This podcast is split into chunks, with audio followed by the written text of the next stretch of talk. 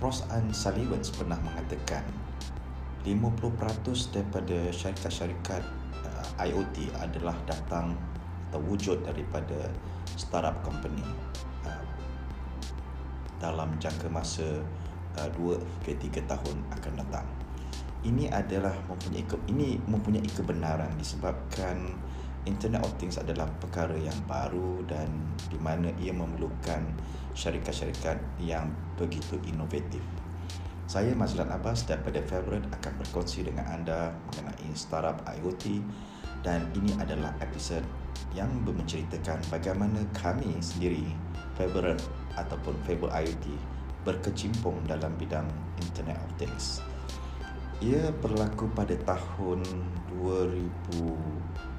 2016 uh, di mana kami meras kami saya dan salah seorang daripada co-founder uh, sedang duduk dan bercerita mengenai uh, Internet of Things dan merasakan ini adalah satu uh, opportunity atau peluang keemasan untuk kami berkecimpung sebab tidak ramai dan tidak banyak lagi ada syarikat syarikat bentuk ini yang menawarkan perkhidmatan IoT.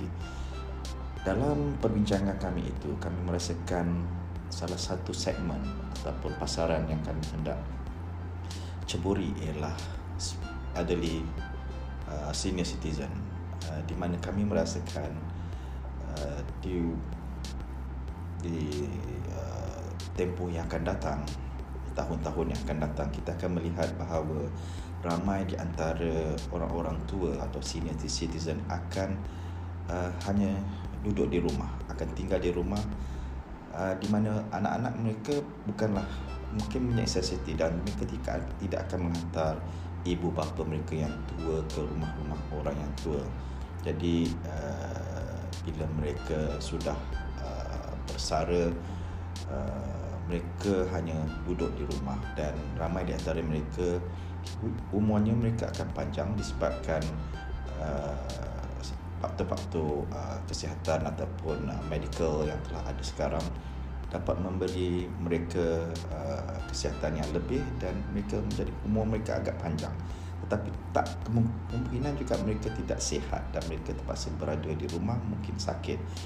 Dan uh, ada kala di antara mereka yang pelupa mempunyai penyakit seperti uh, Alzheimer, uh, dementia di mana mereka agak nyanyuk dan mereka lupa bila keluar rumah dan lupa hendak balik ini akan memberi uh, kebimbangan kepada anak mereka.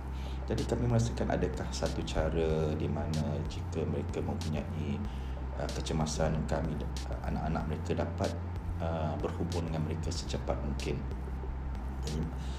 Di situlah timbul uh, idea kami untuk membantu senior citizen dengan menggunakan teknologi IoT. Jadi pada April 2017 kami uh, menubuhkan uh, Favorite F A B O R I O T atau Favorite IoT di mana ia bertujuan untuk membangunkan satu perkhidmatan yang membolehkan anak-anak atau orang orang-orang yang uh, lain uh, orang yang rapat kepada orang-orang ini untuk mengawal selia mereka dan uh, melihat keadaan kesihatan dan keselamatan mereka.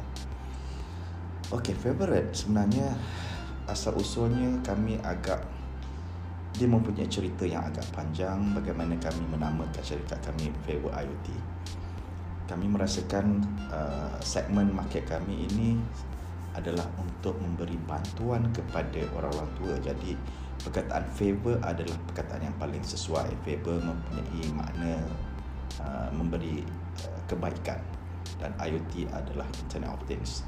Dan pada masa itu kami melihat tiada lagi domain yang menggunakan favoriot.com. Jadi saya dengan cepat mengambil domain tersebut dan disitulah kami menamakan secara resminya uh, startup kami Faber IoT dan warna yang kami pilih adalah uh, magenta disebabkan uh, favor ataupun ataupun dalam maksud Inggeris kindness kebaikan mempunyai warna magenta jadi kami memilih uh, certain uh, apa tu warna yang tertentu dalam magenta ini sebagai warna resmi favorite. Di situlah bermulanya kami mengorak langkah dalam memberi perkhidmatan kepada uh, uh, pasaran senior citizen yang mengambil masa agak lama juga lebih kurang satu tahun lebih uh, di dalam uh, kami uh, mencari uh, teknologi dan juga uh, komponen hardware yang sesuai untuk digunakan. Uh, jadi uh, hardware yang paling sesuai untuk untuk uh, memantau orang-orang tua ialah dengan jam sebab jam adalah satu uh, peranti atau device yang digunakan oleh seseorang itu sepanjang masa. Jadi uh, jam ini mempunyai sensor-sensor tertentu yang boleh uh, memantau ataupun monitorkan dia punya blood pressure, tekanan darah dia, uh, heart rate dia, uh, dia punya uh, dia punya ECG dan pergerakannya dan banyak lagi. Jadi kami rasakan jam adalah yang paling sesuai untuk digunakan uh, sepanjang masa. Jadi uh, selepas mengenal pasti uh, partner ataupun uh, partner kami yang boleh uh, membantu uh, mengeluarkan uh, jam tersebut.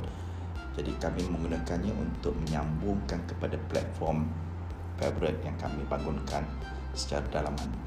Kami tidak mahu uh, pada awalnya untuk membangunkan hardware itu sendiri sebab kosnya agak tinggi untuk kami sebuah startup untuk membangunkan hardware jadi kami hanya uh, fokuskan uh, tenaga kami untuk membuat platform dan aplikasinya uh, banyak juga cabaran yang kami temui untuk uh, uh, mendapatkan satu compatibility adalah satu uh, data-data yang dihantar daripada jam tersebut ke uh, ke platform kami.